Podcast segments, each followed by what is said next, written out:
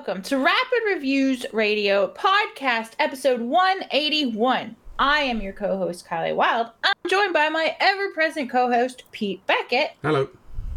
and very special guest, Simran. Hello, everyone. Yeah, that's going to be fun. I'm going to tell you who he is in a second.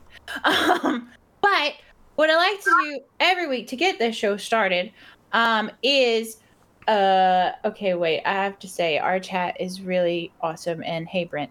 Um chat's filing now. Yes. um but anyway so mild distraction there. But what what i like to do every week is check in with our guests and with pete and see how their week's been.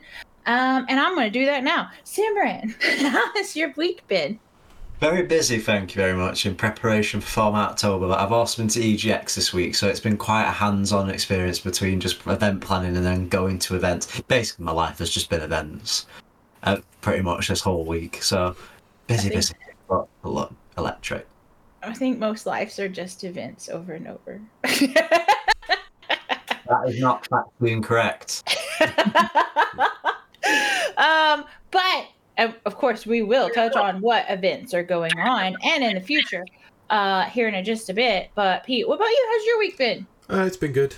Busy. Uh, I spent the last two days at EGX. Uh, for anyone who wants to know, we will be covering that next week. We have a couple of guests joining us who were there at the event too, but we uh, we pushed it back by a week because we have Simran joining us, of and it was more pressing importance, of course. So, Oh, um, I'm not EGX. Oh, mm, I say that Oh, again. priority. yes, Say it again, Pete. you are a pressing priority. In fact, I'm naming the episode with pressing priority now. Unless we get Oh, there something you better. go. Oh, Uh, EGX. oh yes, I like hearing that. uh, anything else, Pete? Um, other than that, I can't really go into details because most of it is EGX related. So Oh, right. Yeah, exactly. Yes. I told you off stream that there was a couple of games that I played that I want to talk about, but I'll save that for next It's week. It's gonna be fun. It's gonna be fun talking Yes. about this next week. But I wish I could be at EGX. Um, Next I year, checked that next year for sure, a hundred thousand gazillion percent. I'm going to like every con ever next year. Um, because like I caught Max's stream on Friday or Saturday. I don't remember. I think it might have been Saturday. Was it Saturday? Was it when you were And- messaging me? Yes. Yes, Saturday. So live streamed live from EGX. He spins it around and it's people I know and they're like, Oh, is that Kiley? Hi Kiley. And I'm like, Oh my gosh. Oh, the FOMO has got me so hard. it's like I want to be there. Um, so next year I will be hitting all the cons uh again. I'm so happy about that. Like Hmm. yeah. Mm, Been stuck in the same place for like two years. Ugh. yeah. Um, I'm gonna have to make a decision about who takes the uh, the press pass this time around. Oh no! we'll have to fight for it. We'll have to get in the Thunderdome and fight for it. I'm not With fighting you for it. I know your skills. yes, exactly. Um, yes, but we'll do chainsaws at dawn. Um, but pistols. There's always pistols. no chainsaws. You crazy? Um, have you even seen Sucker Punch? Uh, but um, I my have seen The Simpsons. yes, we have all seen The Simpsons. But I think that's going to do it for the friendly banter that's in the front of the episode. And we're going to move on to the meat of the episode. So, uh, Simran is the, I don't know, pr- The meat of the episode. Simran is the meat. is the meat in this sandwich. in this episode sandwich. Oh my goodness. Now, Okay, well, I'm going to take the ball by the horns here and say, Simran, do you want to introduce yourself formally and tell us a little bit about format? my name is Simran. I am the meat of this episode. and, uh, and to talk about the rest of format, um, sorry, I'm gonna do that one. Right, game face. Here we go. Game. Uh-huh. There. Yep. My, my British Carl Pilkington face. Oh, yes, there you go. I am the guy who took on the monstrous task of running format, uh, the head honcho, the mastermind, the whatever you want to call me, the, the crazy, the crazy guy, because that's what you have to be to run something like format. You have to be some level of crazy. And what format is is the UK's biggest games industry nightlife event. We are a three-day long nightlife festival that celebrates video game culture, mixing it with the beautiful blend of nightlife culture in a way that's never been done across the whole games industry. All right, and that's a wrap love for the it? episode. Cheers. See you later. I was like, yeah, that's it. Don't you want to just go now? Like, okay, when is mean, that- it? Oh, that, that was the meat. There you go. Like, you need... Now, now we just got to add all the filler to it. You know. yes, Oh, pickles. okay. Wait, Okay. you guys don't have pickles. Oh, no, that's a very American thing. We it. have Branston pickle. Does that no, count? that's not the same thing. No, No, no, not. you need gherkins dipped in Oh, vinegar. no, no, that's even worse, Oh, I gherkin. love it. Ah. Uh, so gherkin always it. out of McDonald's burger. No thanks. Oh no, that's the best. I, I always you. ask for Thank extra. Someone else who takes some gherkin. I mean, I don't really eat Mackie D's that much anyway. But Yeah, like nobody does. when I when I used to, yeah, it was always a as an uh, obnoxious kid taking them out and flinging them on a wall. Um, and yes, Brent, they don't have pickles over here. Not pickles as we know it. Um, there's so many things that I'm lacking over here, but pickles is probably number one. Yes, Uh clearly. but um, so when exactly is format? Format format takes place twice a year. It's a large scale games industry event that takes place in Manchester for now. For now. Mm. It takes place in Manchester, which twice a year, and our next event is on October 26th, so in two weeks' time. Hence why I look slightly dishevelled because I'm living at my laptop right this very minute. But hey, Well, I can tell you have a I- very similar look to what Mags was looking like around about the time after, before and after Timeless as well. So it was like, ooh, yeah. Ma- Mags gets he get he understands. We event oh organised. yeah. He was actually helping us pick something up for our event very very recently, and he, uh, his exact words were, "This is the shit they don't see." Like this. Is, Uh, for anyone who hasn't seen our announcement, we've had a giant eight foot graffiti mural made for the event, and it, you can take Nice. you can take pictures at it, and we're giving prizes away. So whoever takes the best selfie, at it, we're giving away controllers and headsets and stuff like that for whoever takes the best selfie with it. And this thing is literally eight foot. Like the mountain from Game of Thrones looks smaller than it, and this That thing is, taller than me. it is enormous. And literally, it was just me and Mags lifting this thing. Oh my god. And this thing is enormous. And he literally was sweating, being like. This is what they don't see. I was like, "Yeah, Mags unfortunately would- does not strike me as a man who likes to do manual labour too much either. He, he is a man who is very capable of manual labour, and he is an absolute G. So yeah, that man is an absolute legend. Okay, I stand corrected. I then. I would have loved to have seen a video of that. There is a video of that. Not that I'll ever, not that I I'll ever. gonna release. say. It's literally Chuckle Brothers to me, to you, to me, to you. Well, we have a private chat. I, I promise I will never leak it. Oh Uh, goodness. And in, oh. in, other, in other unrelated news, my um, my alt account is no. I'm joking. so Uh, my Venmo is um. so I wanted to ask quickly. So um, being the fact I I went earlier on in the year, I had a wonderful time whilst I was there. I did explain that to you off did. uh, whilst we first started the call.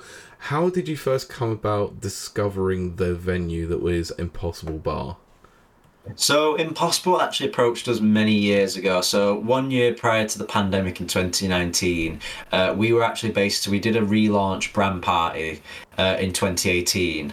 Uh, and we basically transferred. We basically did a bit of a mini rebrand. This was when the events used to be called Manchester Gamers Unite, like many, many moons ago. And we moved to this fantastic venue in the Printworks called the Lazy Lizard. And basically, one week after our launch event in the Printworks, that venue closed down. Oh, so no. So we had to find the task of finding a venue that was capable of housing the colossal giant that is format. And in Manchester, you know, there's some fantastic venues, but Impossible actually approached us. They dropped us a message on the Facebook business um, account, and they were literally like, "Hey, would you help us promote one of our events?" I was like, "I'll do you one better. Do you want another event for your venue?" So it up online. It was a fantastic space, and I got into the space.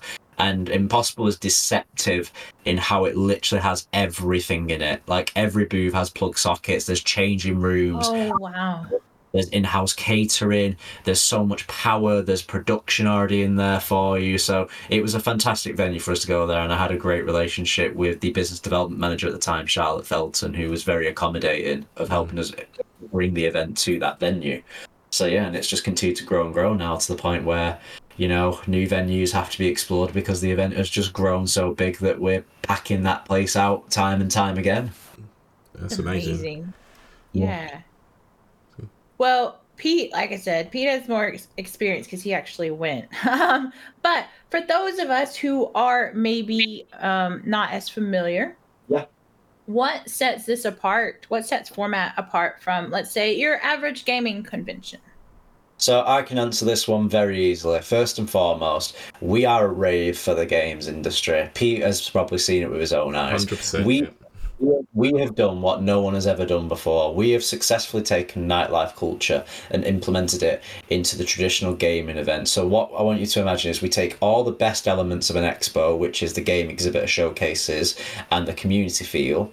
We throw that into nightlife culture, i.e., you know, the production, the music aspect, but then we also throw it in together with a grassroots gaming community because what we do that is different is that we actually put the consumer first. A lot of traditional gaming events have become very capitalistic in how they operate. They're not Yes. designed for the community anymore. They are designed to sell you products. An event is supposed to sell you an experience. That's why people go to things like Glastonbury, why they go to things like the warehouse project of Escape Freight Island because you're going for the event itself because you want to leave there with the memories of it. You don't go to a lot of events just to stand in a queue for three hours just to play 10 minutes of a game where you never actually speak to the creators of the game. At format, that is physically impossible. There are no queues and you actually get to meet the creators behind these games. For example, at the last event, we had the developers of Sniper Elite in a mosh pit with people like just dancing with them.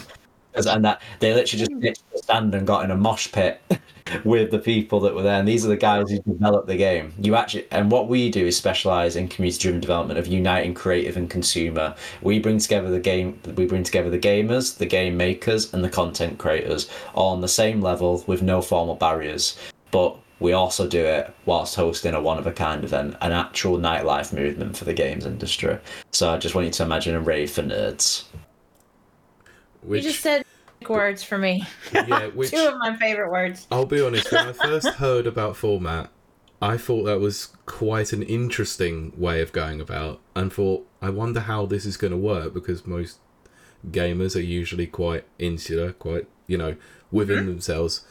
So, how did you find the first year actually in terms of attendance and ticketing and stuff like that? So I'll tell you the origin story of how it began. So I, I'm not blind to the fact that I took the most introverted industry alive and threw it into the most extroverted. The first ever event wasn't intended to be the business that it is today. Uh, It was only meant to be a one-off. So when I was in my first year at university, showing my age here a little bit, I was 20 years old at the time, and I realised that there was nothing in Manchester for events. Like there was no gamer meetups. There was very little game developer meetups. I didn't feel like there was anything that brought the gaming community together in Manchester. So I just decided with a friend who I'd met on Twitch at the time, I was like, should we just host a, host a one-off event just so we can make some friends and like bring together a bunch of gamers in the area? And we just threw fa- 50 quid on Facebook ads.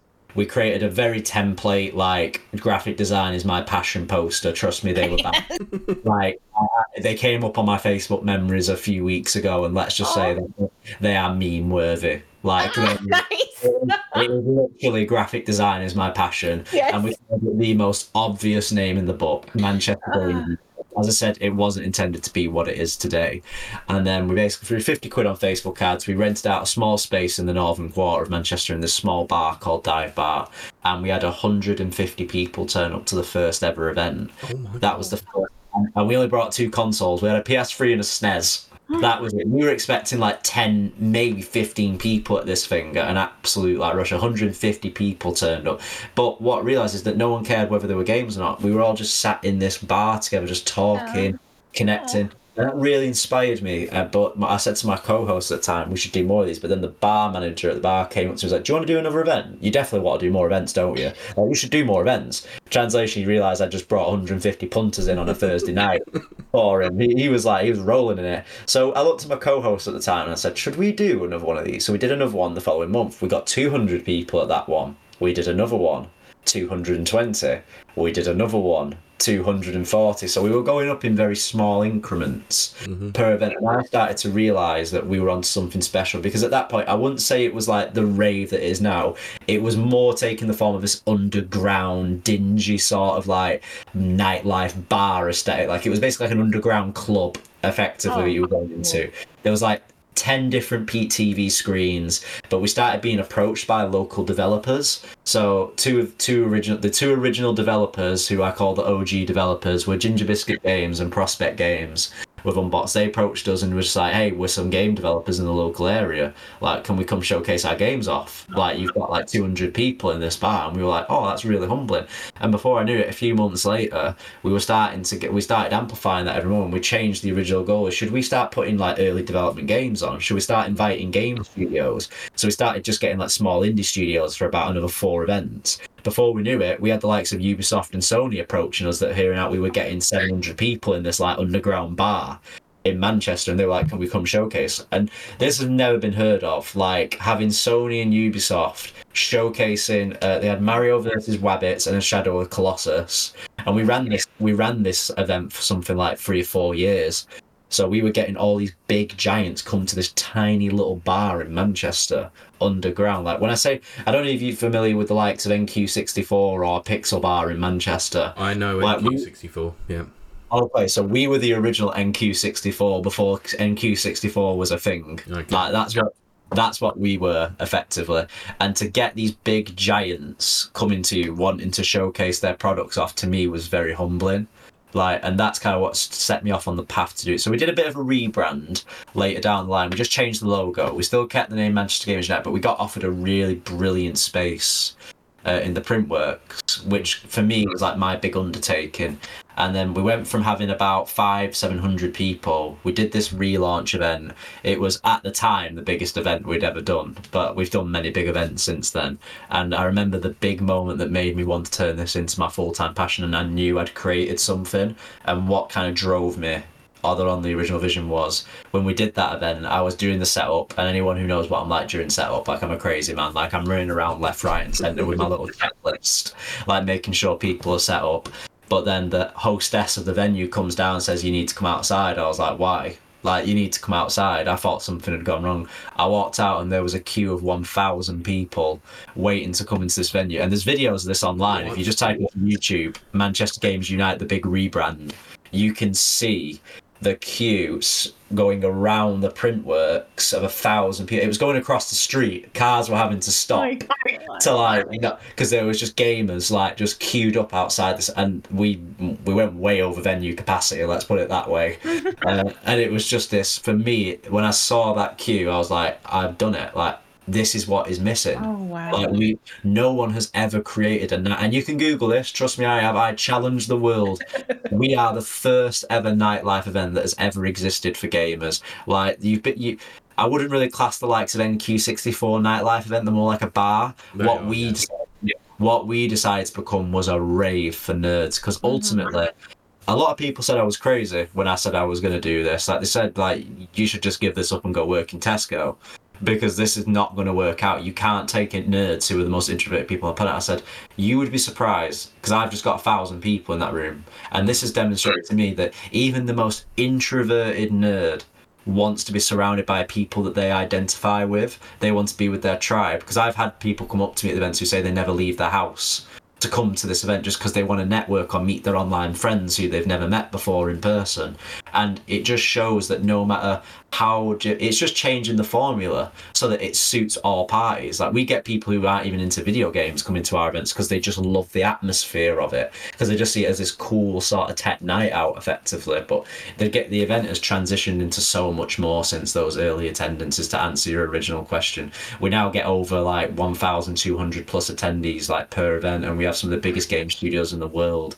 We have like we have fashion pop-up shops. We've got oh performers performing live on stage. We've we've launched energy drinks. We've done a full Logan Paul KSI and launched energy drinks of our brand with Rafe Energy. We we've got Wow. multiple. It's a free night event now. It takes place over three evenings. We have a dedicated industry night, which is all of our industry partners coming together for a night, very industry orientated with the main event, and then we have an after party the day after as well for everyone to come involved. We have people travel from all over the world to attend this event. We've got six game studios traveling all the way from India just to come exhibit at this next event. And we've got people from Belgium, America, Barcelona, and that we've gone from 150 nerds with a SNES and a PS3 to one of the UK's biggest games industry events with game studios and brands flying from all over the globe to attend it. And it all started with a dream and 50 quids of Facebook ads. I'm not one of those hustlers who had like a million pound family back. roll, roll like you get all these guys that tell you that humble origin story. It was like, I started from nothing. Like, I came from nothing. Do- And they come from a family that own a vineyard. Yep, yep. Totally Yeah. to make a Gary V there or anything. Oh, Uh, oh yeah. No, it was literally just two literal broke nerds that had a oh. dream and a spare fifty quid, and now it's transfer it's transformed into the UK's biggest games industry rave. It's amazing. Yeah. So, obvious question is is that what you expected when Never. you put that 50 pounds down? No, it was meant to be a hobby. As I said, it was meant to be something I did throughout my summer because I went to Future Works School of Media in Manchester to study game design. I originally wanted to be a game designer. Like my dream, my ultimate dream was to go work at BioWare on the Mass Effect and Dragon Age franchise. Like that was my ultimate dream at the time.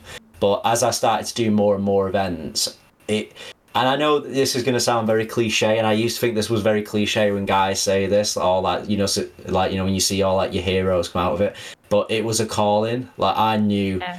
I was on my right path, and the things I knew it was working. Like what we have done was worked, and I knew that we were doing something innovative that has never existed before, and it shows that it works because people want it, and people know who we are. You only have to go on our website and look at our Mhm. partner section just to see some, and that's just some of the brands that we've worked with. That's not even all of them. That's just some of them. That's the ones that I could put on the site without it crashing.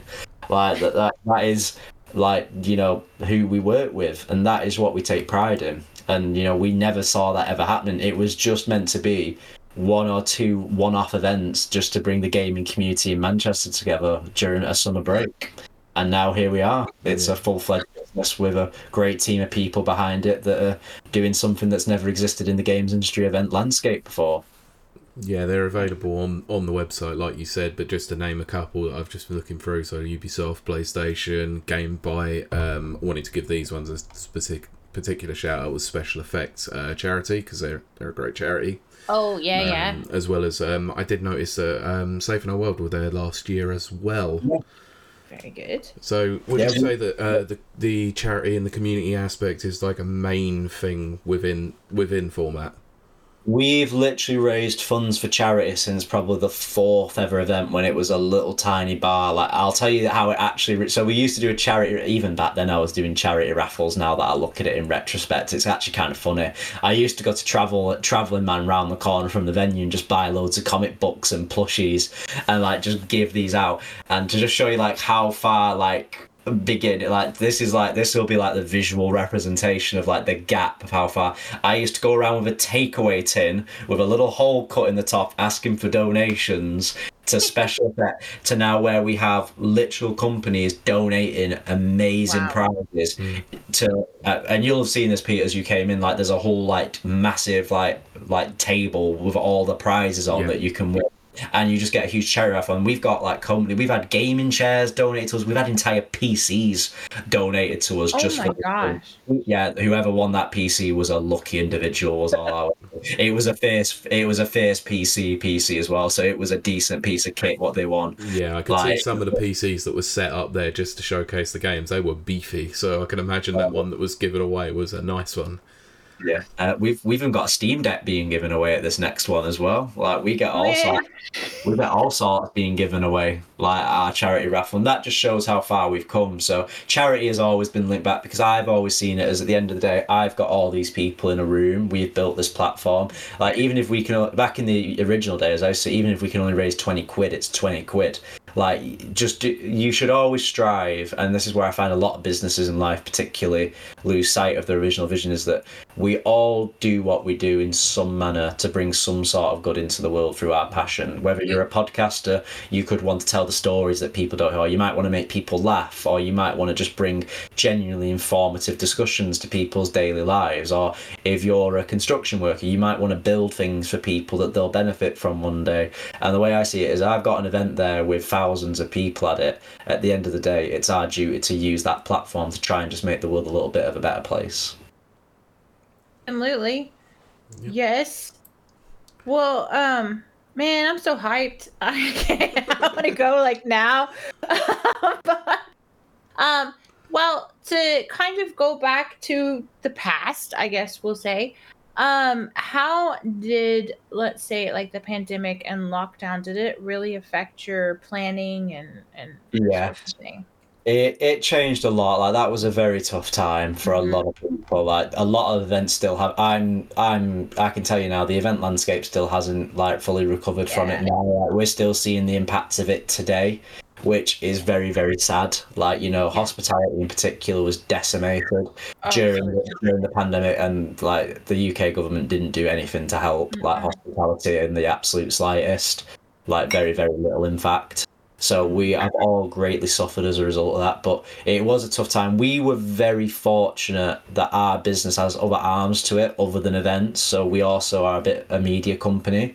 So we also work on projects as well alongside that, alongside client work. So we were able to navigate the storm quite a lot, but it still had its impact on us. Like we had to cancel our original return event because of you know COVID restrictions that were being put in place, and you know uh, we were meant to have a huge expansion event into another city that sadly wasn't able to go ahead due to COVID restrictions that were enforced upon us by the local council. And we'd literally spent five months planning this event, and it just all got cancelled literally two weeks before we had to do it because the council council physically wouldn't let us go ahead with the event, and that is very sad when you have to do stuff like that. And that impacted us. You know, that was a loss of revenue for us, which was meant to be our biggest comeback, but we decided at that point if we do come back we're coming back bigger than ever so you know it was a tough call but we got there in the end and we were able to come through and we've come back stronger than ever our post-pandemic years were financially our most successful events Oh, like than anything pre-COVID because there was a hunger for it especially from the gaming community because I don't know if any of you feel free to disagree. I feel like a lot of the traditional events haven't been the same since COVID. Like they seem to have a lot more dead space than there has been before previously. And because of the cost of how things have gone up as well, we have the cost of living crisis in the United Kingdom, which you know you have an events industry that's still never fully recovered from it. You know, it was very difficult. We are one of the very few that I can honestly hold my hand up and say has managed to weather that storm and repair the wounds that were cut. But a lot of events haven't been able to repair those wounds yet. Yeah. Now, just a quick, um, quick observation on that. Obviously, you've gone to EGX this weekend, like I have. It was definitely noticeable that it's still there, isn't it? Because of how spread out everything is still, right? Yeah. And you know, some people still have those policies in place, and it could be the sort of venues they work with still have those policies in place where you have to have a certain amount of distance between it. But I remember pre COVID, a lot of these events had a lot more content at them, and you're just not seeing that content present at Right. them. And also, attitudes have changed throughout COVID as well. A lot of big studios don't want to showcase at events because they've realized that, you know, why do they need to do it when they can host their own digital events to showcase their games off? So that's another reason how the industry has suffered as a result because now we're struggling to get a lot of the big studios to see the return of interest that would come from being at a traditional event. And you know, a lot of these events can be quite expensive to begin with, but in order to survive, they've had to raise their costs in order to be able to cope with the current economic economic situation, which is making it even harder for them to supply the content and value for the consumers. Yeah, that was actually one of my next questions was uh how has the like big name, big corporation uh, participation, how has that changed? For that exact reason, because um, once E3 folded, uh, we've talked about it very often on this show. Um, E3 became there was no point to it. I mean, that's an awful thing to say because it's so important to a lot of us gamers, but it really became irrelevant uh, for exactly the reasons you just listed, which is they can host their own digital, you know, things uh, and save money and stuff like that. So, but let's say this year, this this year coming up, um, how about the big names are they they they coming through? Are they they shining for you? We've got a lot of good hit, hitters coming with us. Like we've had Capcom coming with Street Fighter Six to come demonstrate that. We've got the likes of Playtonic, and that's because our team Oh, worked hard. And an issue that, and this is what comes back to a lot of my issues with a lot of traditional shows, is they're very capitalist in nature. Yes. They are not designed for the consumer, and also they are using a very outdated model that does not work anymore. COVID has basically irrelevated that, and also it was coming for a long time. I'm convinced without the pandemic, it would have happened anyway. The pandemic just kind of hastened it Yes, absolutely. which is that a lot of these events have forgotten the intention they are. They have forgotten the grassroots community. Format will never, ever, under any, so especially not under my leadership, put capitalistic stalls and useless. uh, That this is the rant I can go on. We will never put stalls of useless tat on showcase when we can have more video games more game studios because ultimately this is a gaming event. This is not a games industry farmers market which is what a lot of these events have become. They've become you spend like 30 quid sometimes maybe 50 quid a ticket a day just to go Yes. to these and then you're going in there. There's like there's one event that i won't name but i went to it like earlier this year and i went in and i was like is this your game section? You have mm-hmm. 50 you have luckily maybe 15 here at an absolute like and it's all just stalls trying to sell you stuff. And to me i was like wait i have more game studios at a rave for the games industry showcase. I have well at our may event we had three floors of game studios. Now even though i've got rid of the third floor this time for a content creator lounge i still have the same number of game studios that were on showcase at May's event, and there's even more games because some of the game studios are going to rotate between the number of products that they have to showcase at this next event that I did my last event. And for some of these mega corporations and mega mm-hmm. events will have less games than a like a smaller event than such as me on showcase with the large budgets they have just shows that they don't understand their audiences anymore like they don't they, they care more about making more profit and selling you products Mm-hmm. than they do. And these and the issue is they host these large venues which are massively expensive to rent. So you have to try and recoup that money by having it filled with all these stalls because they're the Yeah, ones yeah. willing to pay it. But at the end of the day the community don't want these big halls. Like if you're going to go big it needs to be a spectacle not a games industry Yeah, farmers market. For me the pinnacle i've always hosted it to was egx earls court or likes of um, Gamescom, like those guys do an absolute spectacle of how the minute you walk in, it's designed for the gaming community. And EGX Earl's Court back in the day was, I remember what that was my first ever EGX, and that was the first time I went to a convention. You walked in, there was a giant jumbo screen.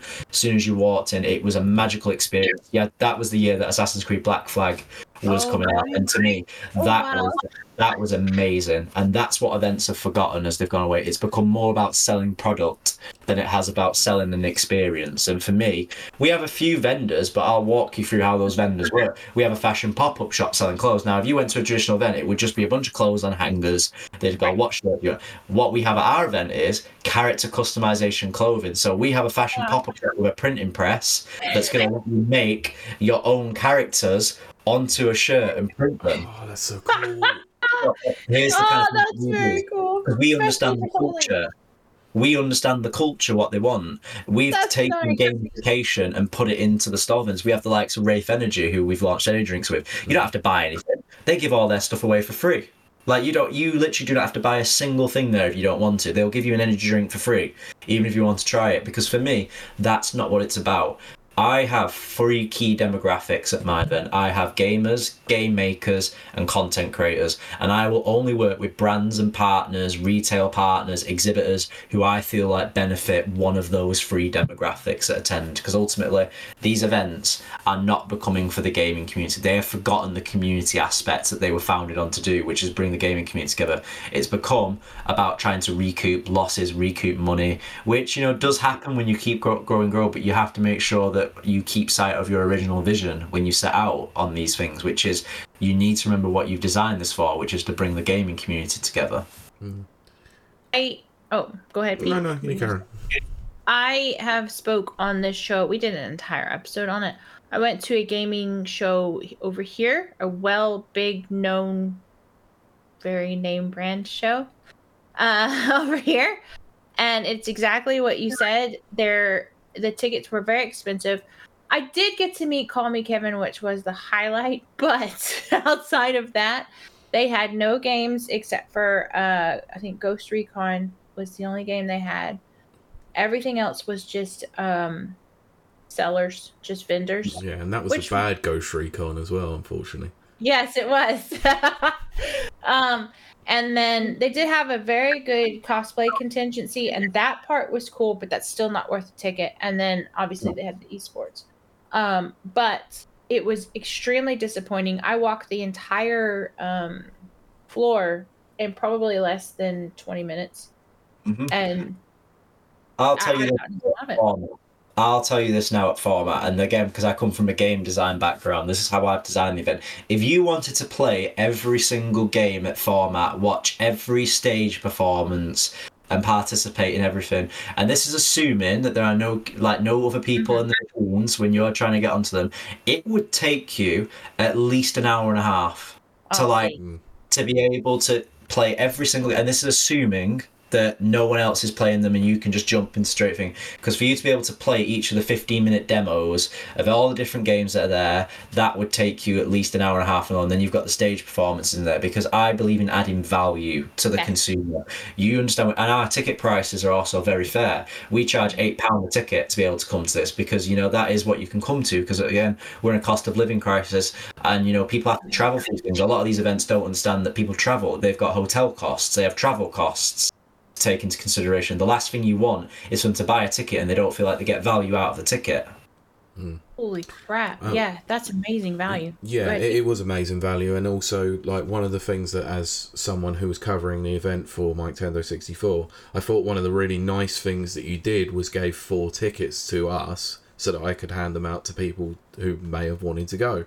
So I managed to round up a bunch of random individuals to to go and have a fun night out, and I made some friends out of it. It was great. Yeah, that's exactly the point. At the end of the day, like we seek our tribe, we seek our people, and you know we work with press, we work with creators. We don't just offer them a free complimentary ticket to turn up all on their own. Like if you want to bring someone with you, because we understand what it's like coming to these events. Like I go to these events on business, and even I don't like going to them on my own. Like I like having someone to communicate with. Yeah. So that's why I drag our community manager everywhere I go now with me. But joke, jokes aside, I know he's yeah he knows I'm only joking with him. But at the end, Yeah. of the day, we we understand the importance again, bringing it back to that keyword that you'll hear me beat over the head repeatedly: grassroots community. It is about the community, and we forge strong communities when we all stand together. And that is what it is about. And that is what these events have forgotten. Like they are too spread out, they are too big, and you've there's nothing forcing you to interact with the people that you're there to connect with which is your community at format. We deliberately choose and i know a lot of people have thoughts and opinions on this because they want it to be more like the traditional cons like and more of the traditional conventions but I'm, I'm very open honest about this. Format is a different type of event and we understand this event might not be for everyone. This is not if you want a convention that is not what we are here to provide. We are here to provide you with a rave for the games industry. We deliberately pick tight spaces that force you to communicate, that force you to interact. There is no escape. Whether it's the bar areas, the get beer gardens, the main show floor, the content creator lounge. It, the reason we are called the ultimate gaming social is because we have found on the principle of forcing you to socialize with people. Because at the end of the day, if you go to a traditional con, you can walk. Oh, it's too mm-hmm. spread out. It's too big. There's too many opportunities for you to escape, which sound, makes me sound like a, a crazy person. But there is a reason for why we design it the way it is. It's because it's meant to bring back that community aspect that has been lost. The reason why E3 was initially so successful is because it was about the community and providing community value. And like a lot of traditional events, it became very capitalistic as it got older and older in its lifetime. Mhm. And that's what we, we desperately do not do. Yeah, Period. we absolutely all remember those days where you used to hover around the small TV, you know, a bunch of guys in a room just playing games together. And I Yeah. definitely got that feel from format when I went earlier on in the year. And it was. It was a breath of fresh air, actually. After spending so many years going to conventions and feeling like they were a bit lifeless, let's say, this one definitely had a personality. The issue that you have with a lot of conventions as well is that there's no attempt to make the creative and the consumer interact. So you will queue up for three hours, you will get to the front of the queue, they will slap headphones on you, you will sit at that computer for 15 minutes, you will play the demo, they will take the headphones off you and they will shoo you on to the next person. Okay, at format, you literally have to interact with the person that you're like. You have to interact with the creators of the game. It's encouraged in that atmosphere for you all to talk, and it has all the built-in couches. We work with noblechairs to have like fancy gaming chairs as well, because we understand we want it to look the part as well. We want this thing to feel like how it's meant to look as well, which is a nightclub for nerds, effectively. We I put a lot that. We put a lot of thought and effort into the production, but we also do things that have never been done before because we also we're a team of people that don't just have hobbies in the games industry. The reason why a lot of people tell me like, what's to stop someone else from the games industry from doing this, and I say I'll give you the same answer, and you can listen to any podcast when anyone asks me this question is I challenge someone from the games industry to do this because you'll give up in a month because I had a lot more hair when I started this journey.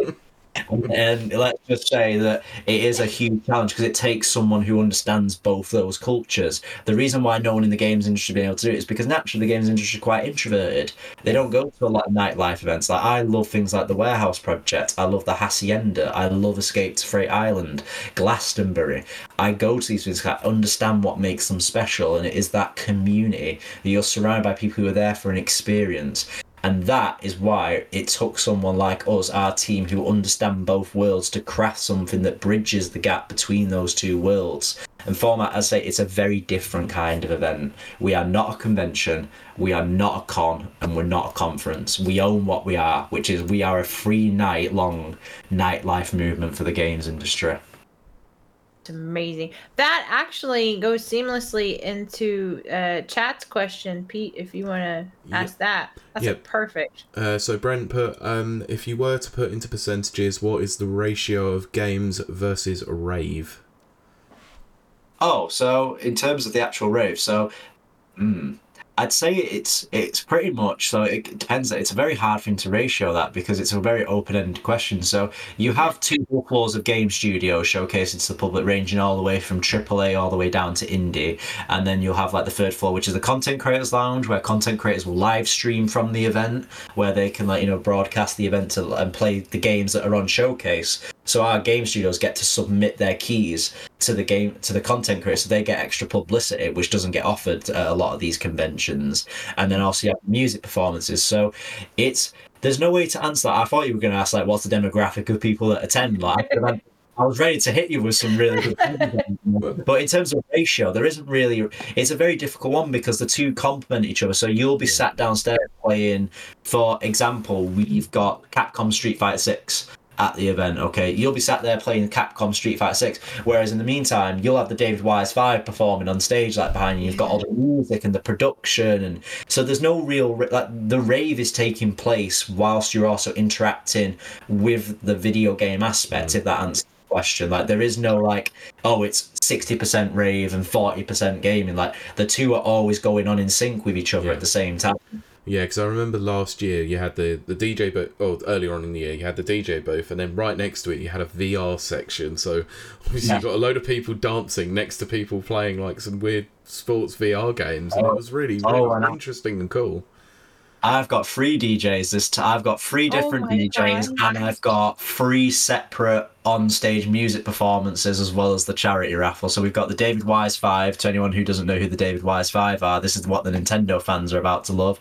We have got the original music composers of Diddy Kong and Donkey Kong Racing, uh, Yooka-Laylee, Mario, Snake Pass, Banjo-Kazooie, and GoldenEye 007 coming Oh, on stage to perform their iconic game soundtracks live in a dedicated 45 minute mm. performance. And then we go from that to two urban rap grime artists, and then we're gonna have a hard rock punk band come on in the evening. So, and this is, and then we've got three different types of DJ who specialize in R and B, house, bit of Oh, techno, wow. and then you've got the ones who go full electric. We've catered to every type of individual in, and like I said, we in this shows and a lot of things. We also try and get a wide variety of different games as well. So we try and get story-based games. We try and get multiplayer.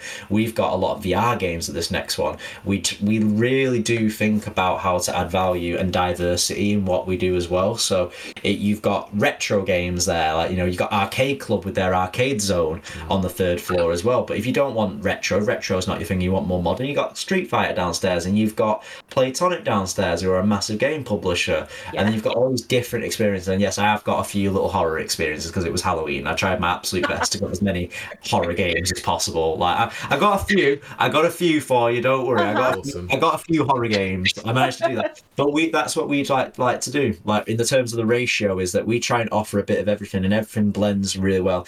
It is very difficult to explain unless someone like Mike has attended and they understand that it isn't a case of like if you're playing a game you're not interacting with the rave. You're always interacting Yeah. with it in some level. Like even if you're on the first floor or even if you're in the beer garden, you can still hear the DJ DJs like inside the venue performing. If you're socializing in the beer garden, at no point can you not interact with the atmosphere and the journey that the event takes you on. Yeah, because I, I remember being out in that beer garden. It was a warm, lovely, nice May evening, you know, when I mm-hmm. went. And there were so many people out in that beer garden just having a good laugh, like, and you could just talk to anyone whilst you were there, but you could still hear the DJ, you could still see people playing games, having fun, doing the usual, you know.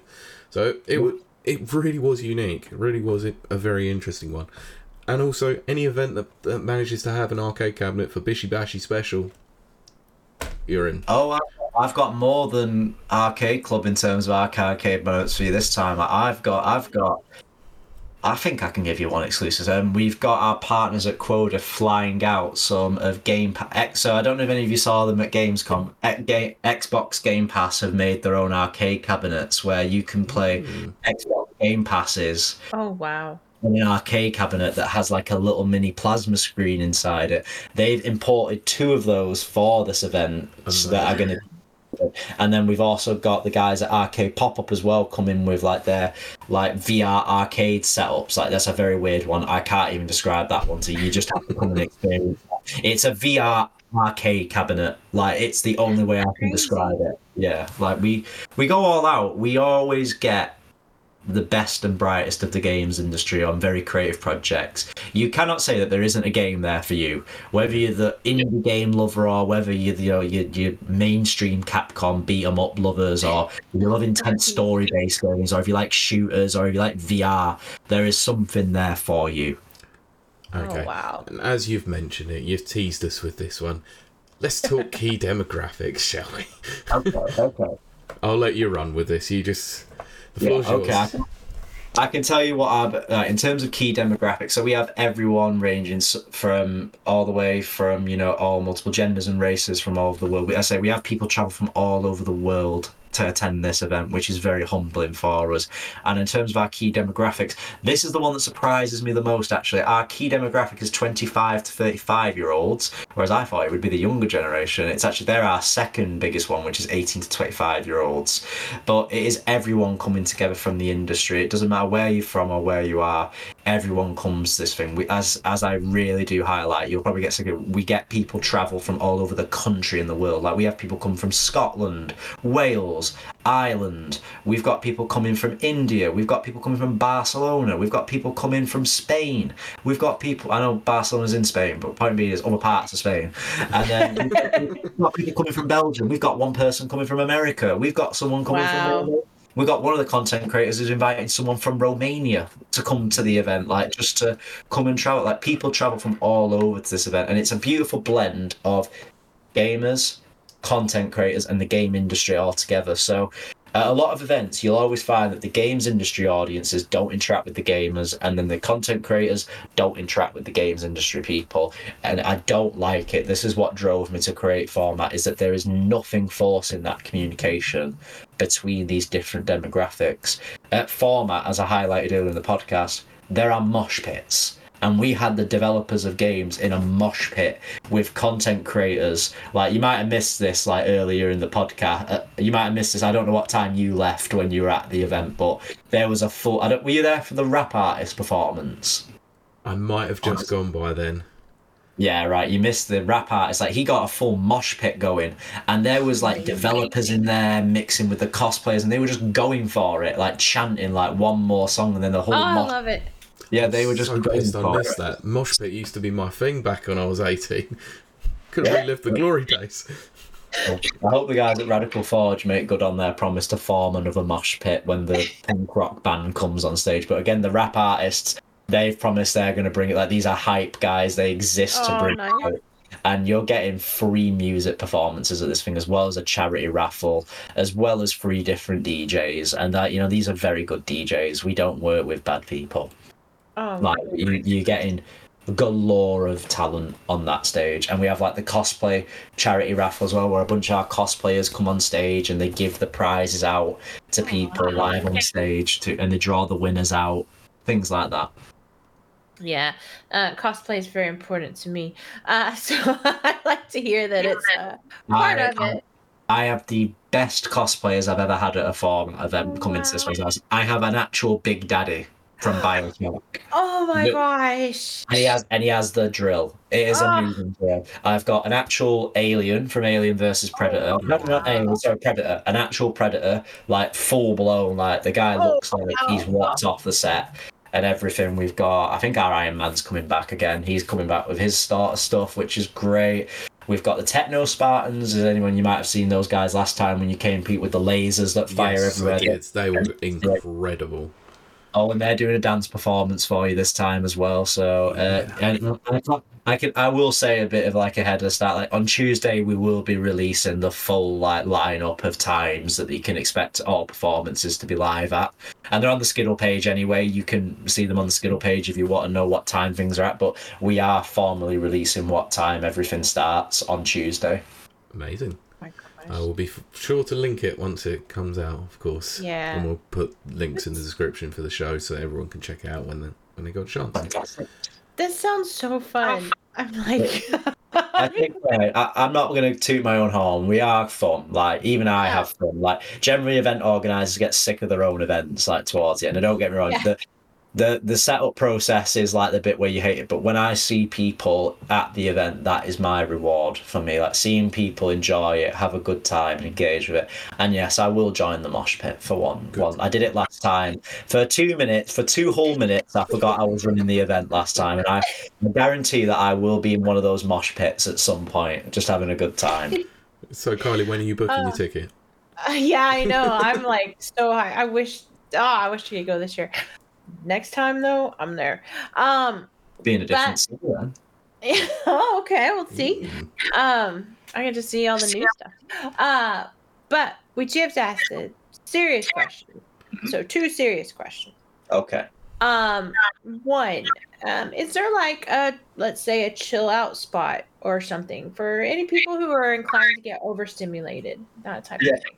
Yeah, so you have the beer garden, which a lot of people choose to go to. So if you're a content creator and like the main event is too much for you, we do have the creator lounge, which will be accessible to everyone. So applications have closed, but the people who have been accepted will get an email to that. But then also the application, uh, sorry, the lounge will be open to anyone who wants to go in. You just have to be able to verify that you are a content creator, and that's a very chill out zone that people can go there. And if you're not a content creator, you're a dev and you're getting very info stimulated, there is the beer garden that you can go to, which is a very nice chill out space that Pete will be able to like tell you how how that kind of ran is that if you do find the event too much, you can just go chill in like the beer garden. It's not too loud, like you know the music does travel from outside, but it's not too loud. It's a nice ambience, and you can sit out there, chill, get bring a drink with you, and the event you you don't even have to come to this event to drink. We have people who don't even drink come to this event. There's plenty of non-alcoholic options as well. Yeah.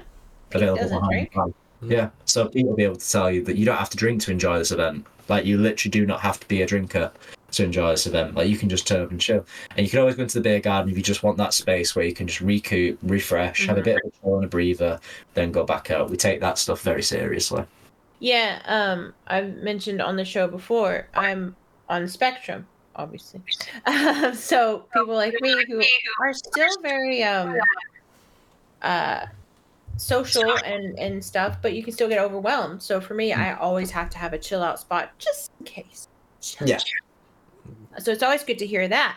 Um, and then next serious question, just because it has to be asked, um, are is how we'll talk safety. Um, as far as uh, there's it's a drinking event, like there are people who drink and stuff like that. So, um, you know how how how's that roll? You know, is Yeah, it we, we take. a Oh, sorry. low key type? No, it just is it a typically like low key thing or you know? No, we take security very serious. So we have security on the door at all times, checking tickets as soon as you come in, and we also have our team walking around the venue the entire time, making sure stuff like this. At the end of the day, we are aware. I'm very proud to say that in nearly nine years of events, we have not had a single theft. We have not had anyone be able to take equipment. We've not had any fights break out. There was one time two developers like nearly got into fisticuffs during setup, but that that that was yeah, that was an entirely different thing in itself. But in terms of the actual event, we've never had any fights. We've never had anything like that because we have zero tolerance of it. If you kick off, you're getting out. Period, and that's what we have security for, as well as our own team. That's great to hear. That's very good. Yeah, and it- the thing is we found as well with the gaming community, they're generally very respectful. Yeah. It's not like Yeah. you're dealing with non-games industry. Like a lot of them generally are just chill people. Like a lot of them are too introverted to kick off with you anyway. so exactly. if, if anyone ever did do that, like our security are on hand. Like the venue don't tolerate it, and neither do we. Yeah. Um, roughly, how big is the team of people that are organising format? Obviously, you've got yourself and your co-organizer, but in terms of are they full time staff or are they volunteers that just volunteer their time to help you out?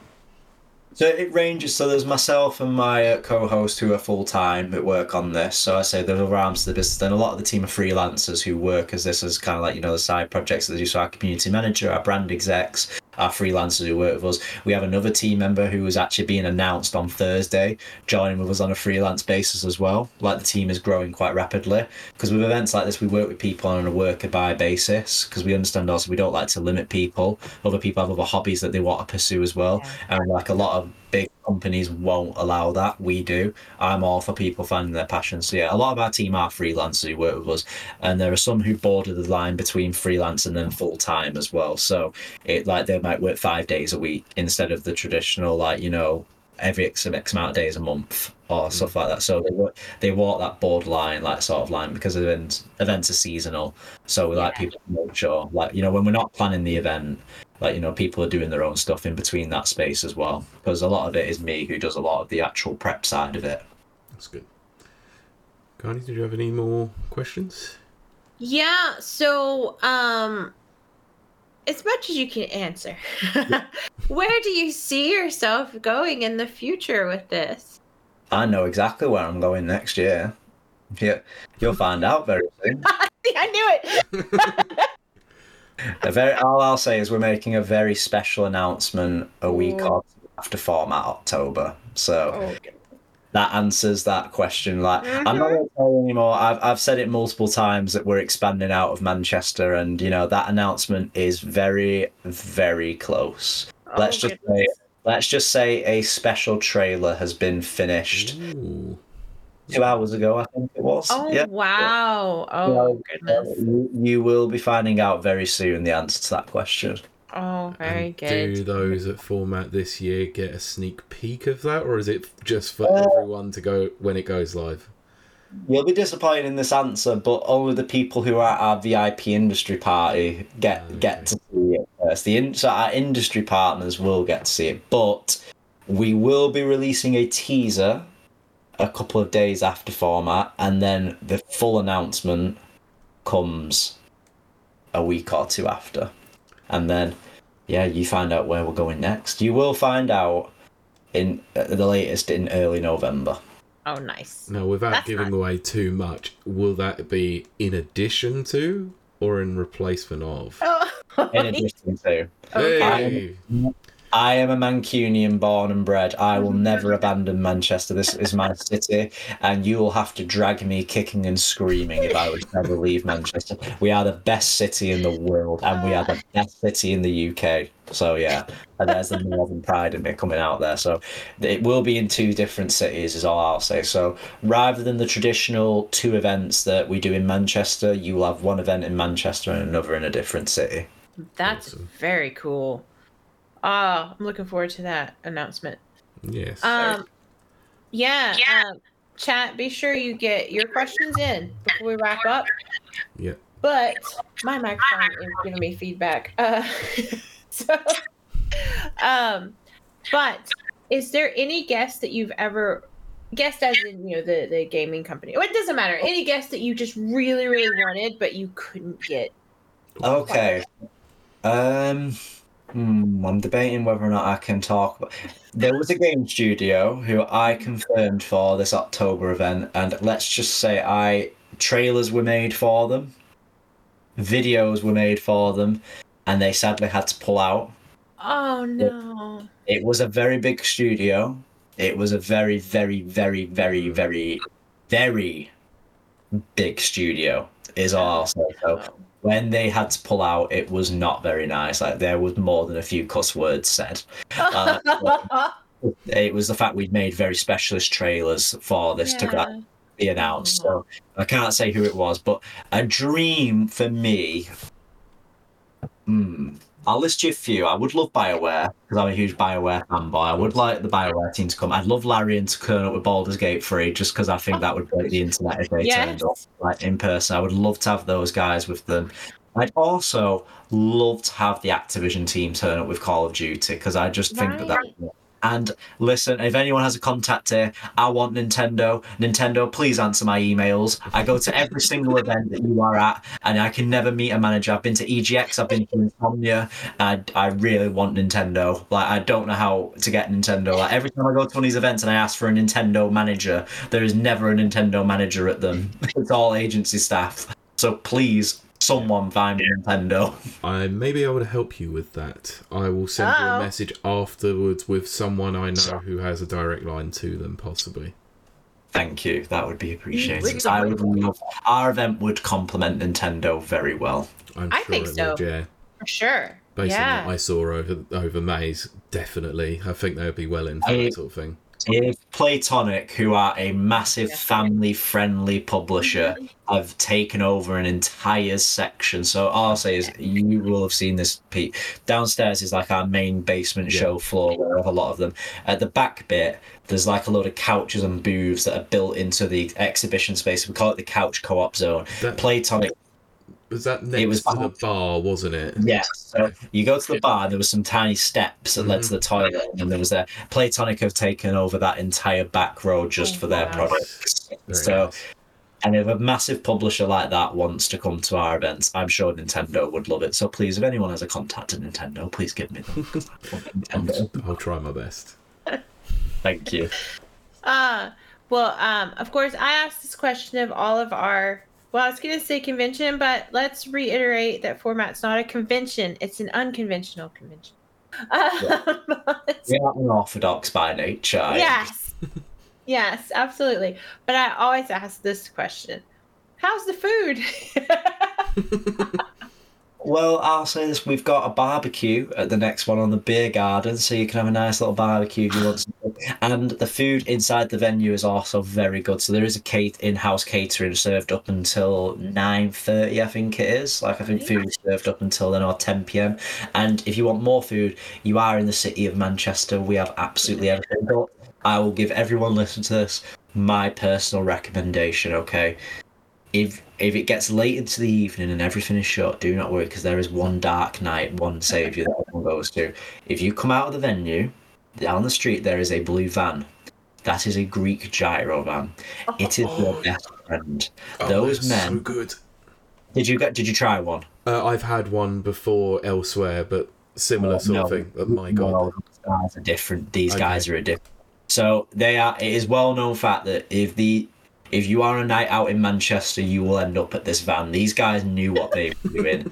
like, I'm convinced these guys must make something like nearly ten grand a night, like when they're open, because on this weekend night, because it is just a queue of people wanting these gyros, and it's full with chips, chicken, pork, and it's so nice. And all, it was really funny, in fact, because I remember like after the event finished, and I was scrolling through the hundreds of notifications we had on Twitter. It was just people like posting their way home, and they're all holding these Greek gyros, and I was just like, "Yep, there we go. Yeah, everyone found the gyro van." So yeah, the gyro van.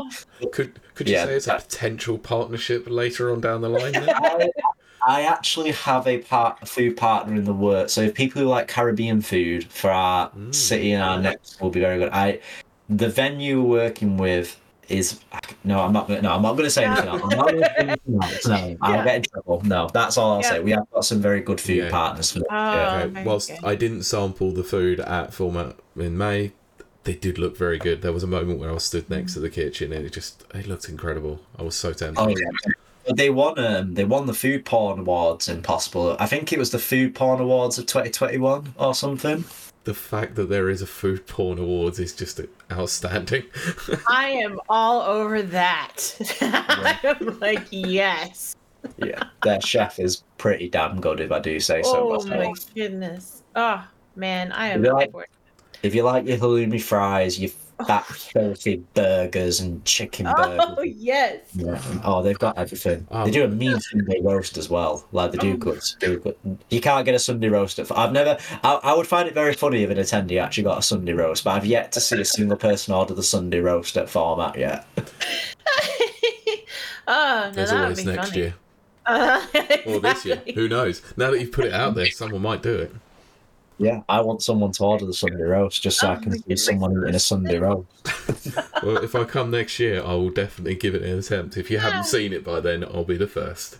There you go. We we talk about Sunday roast on this show a lot. In fact, I think we talked about it just last week, Pete. Sunday roasts are the thing. Like they are the Oh. best thing ever. They It is like Well, if someone ever asked me to pick one British dish to show to the world, it what we would were talking about. Yeah. That is literally what we were talking about you because cannot be a Sunday roast. we were talking about how for some reason on the internet they do the worst foods of, of like Britain. Like, you know, they say, Oh, I would never eat British food and then they show like eels or something. Um and then you know, Pete's like, Yeah, but you can't beat a Sunday roast. And to be Oh. fair, yeah, you can't. I've been here now and you can't. Sunday roast is amazing. You won't get Sunday roast anywhere else in the world. Oh. That's the way the British do it. Yeah, Mm, give me all the gravy, all of it. I just want gravy. I don't care. I don't understand how anyone can eat a dry roast dinner. How can you not Oh. put gravy on it? no, no, God No. no, that's awful. Oh, gravy. Like, apps. Right, I think we're coming towards the end. So, chat, if you've got any Yeah. last pressing questions, then please put them in chat. Or forever hold Yeah. your peace. so, do you see yourself, and this is kind of a leading question, but I don't care. Uh, do you see yourself and format um, existing, let's say, forever, or do you have an end game? Oh, we have an end goal. We have an end goal. Like the thing is as well, journeys change all the time. So the the original scope of what I wanted to create has actually increased. So my goal was originally to create the UK's biggest games industry nightlife event. We've surpassed that now. Like we've Yeah. done that. We're going multi-regional now. So we've leveled up effectively. So I, w- I would like to say what that definitive end goal is. Like I, I understand what the ultimate end goal is, and we always work towards that. But things like change all the time. So the goal itself, like we've kind of more or less achieved what our original goal was. Now we're amplifying that and we're scoping bigger in scope. Our ultimate end goal is to become the warehouse project of video games next and that would be just a massive music festival but for video games effectively. So we have know, like best like music headliners on stage but whilst you've also got your best game studios at the same time content creators live streaming in dedicated zones which is kind of what we've already done at format october. Like you've got literally a whole night of music performers and DJs performing live for you on stage. Whilst you've also got the content creator lounge where people are going to be live streaming all evening. But then you've got the video game studio. So we've already accomplished that. But it's just taking what we've already done and putting it in a much bigger, grander space now. Ultimately, which is the end goal. Awesome. Which is what the other city provides us with. Okay.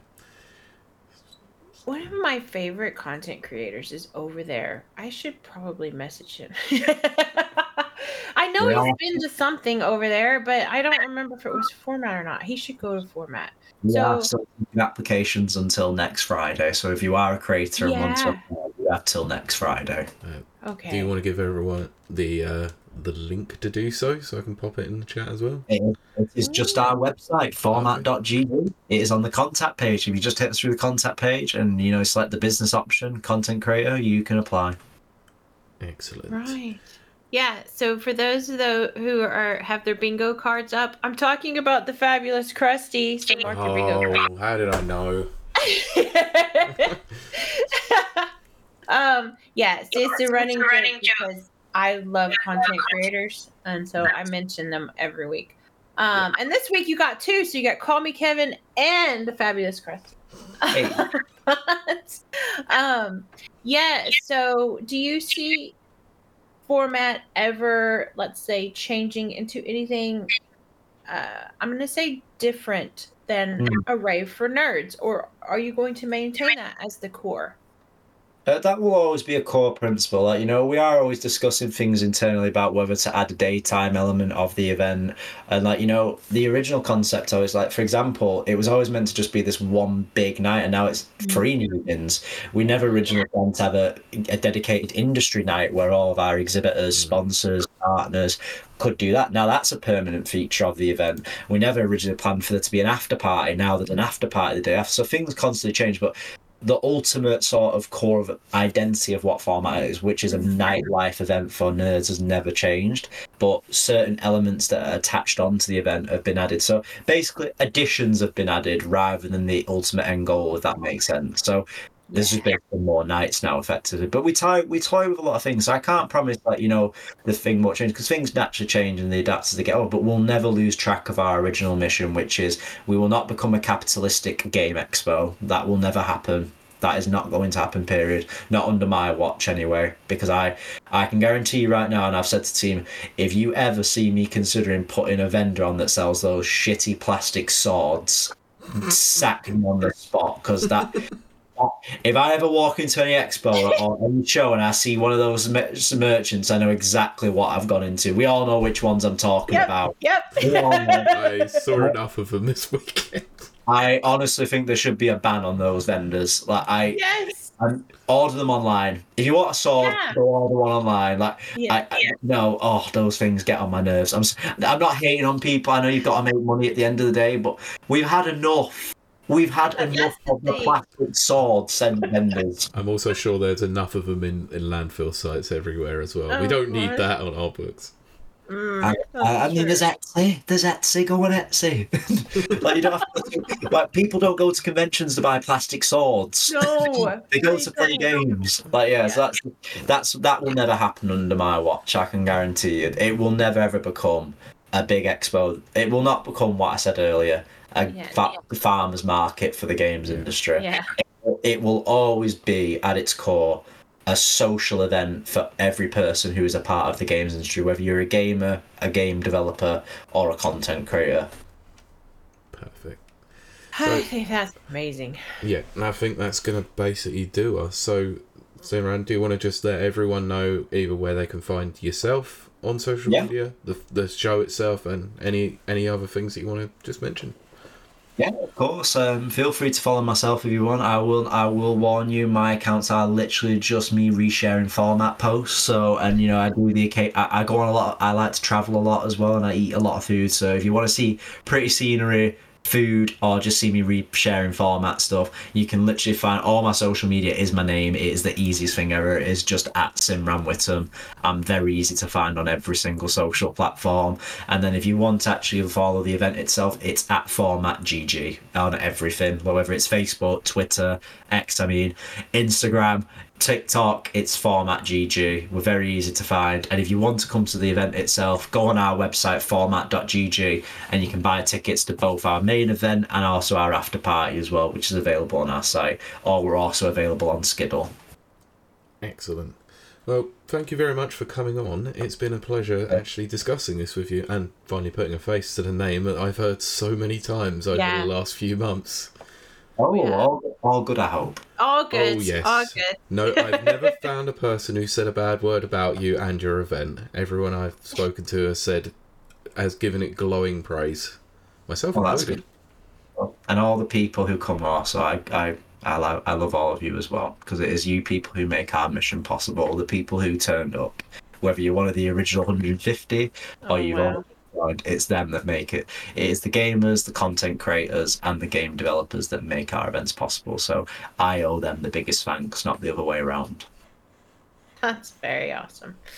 Um, well, uh, for our listeners out there, don't forget that you can join us over at twitch.tv forward slash rapid reviews. Uh, because we are going to, while we wrap up, we're going to wrap up the podcast portion, but we're going to stick around for a few more minutes for the after show, uh, which is exclusive to our Twitch stream. So come check it out. Uh, but, um, we want to thank you for joining us. Pete, do you have any closing words before I end the podcast? Uh, other than please go and check out Format and support Simran and his team for all the great work that they've done putting this together. I'm sure there's a lot of out, lot of hours been put in. So Oh, yeah. go go and get involved in an event if you absolutely love to just have fun because that was the main thing that I took away from it. It was just good fun with with good people. Oh, I like that. Good fun with good people. Um, I actually, like what Simran said, which is you know you find your tribe or whatever, and that's what uh, uh, you know, like I'm all about that because it's very difficult when you're a nerd, especially if you're a nerd girl. Um, so I love going and finding my tribe. Um, and yes, Pete, is that true? Are you on Magaz's channel this week or the next week? I thought it was beginning of November, but I might. Uh, I Yeah, did double have check. a discussion. uh, no, I had a discussion with him over the weekend, so I will talk to you about that privately. Oh, okay. yeah, just keep tuned for that. Anyway, so we're gonna Yeah. wrap this part up. Uh, we thank you so much for joining us, you lovely, wonderful chat, and our lovely, lovely listeners. Oh, and a quick thank you to our listeners and watchers from last week. You guys really came through. Um, Pete and I made a plea, and you guys came through. If you could come through again this week, that would be also cool. But everyone's busy. We totally understand that. Uh, but if you want to bump up our Spotify numbers, that would be really nice. um, and also, uh, Pete, I think, does some interactive stuff over on Spotify now. Uh, Uh, yeah, there's a bit Q and A stuff, and Yeah. sometimes questions related to to that. So if you are listening on Spotify, uh, have a look back into the description. There should be like a Q and A or some sort of poll in there. yeah, that's kind of cool. Um, okay, so we're literally, honestly, gonna wrap this up. Thank you so much for joining us, and we will see you and talk to you next week. Bye. Bye. Bye bye. Thank you for listening to this episode of the Rapid Reviews Radio podcast. You can find the podcast on Anchor FM, Spotify, Apple Podcasts, and various other podcast platforms. You can also find the video version by searching Rapid Reviews on YouTube and watch the podcast recording live on Twitch at twitch.tv slash rapid reviews at 7.30pm UK time every Sunday. Please make sure to follow the, the podcast on Twitter at RRRadiopod, and for all the latest reviews, visit www.rapidreviewsuk.com or on Twitter at rapidreviewsuk.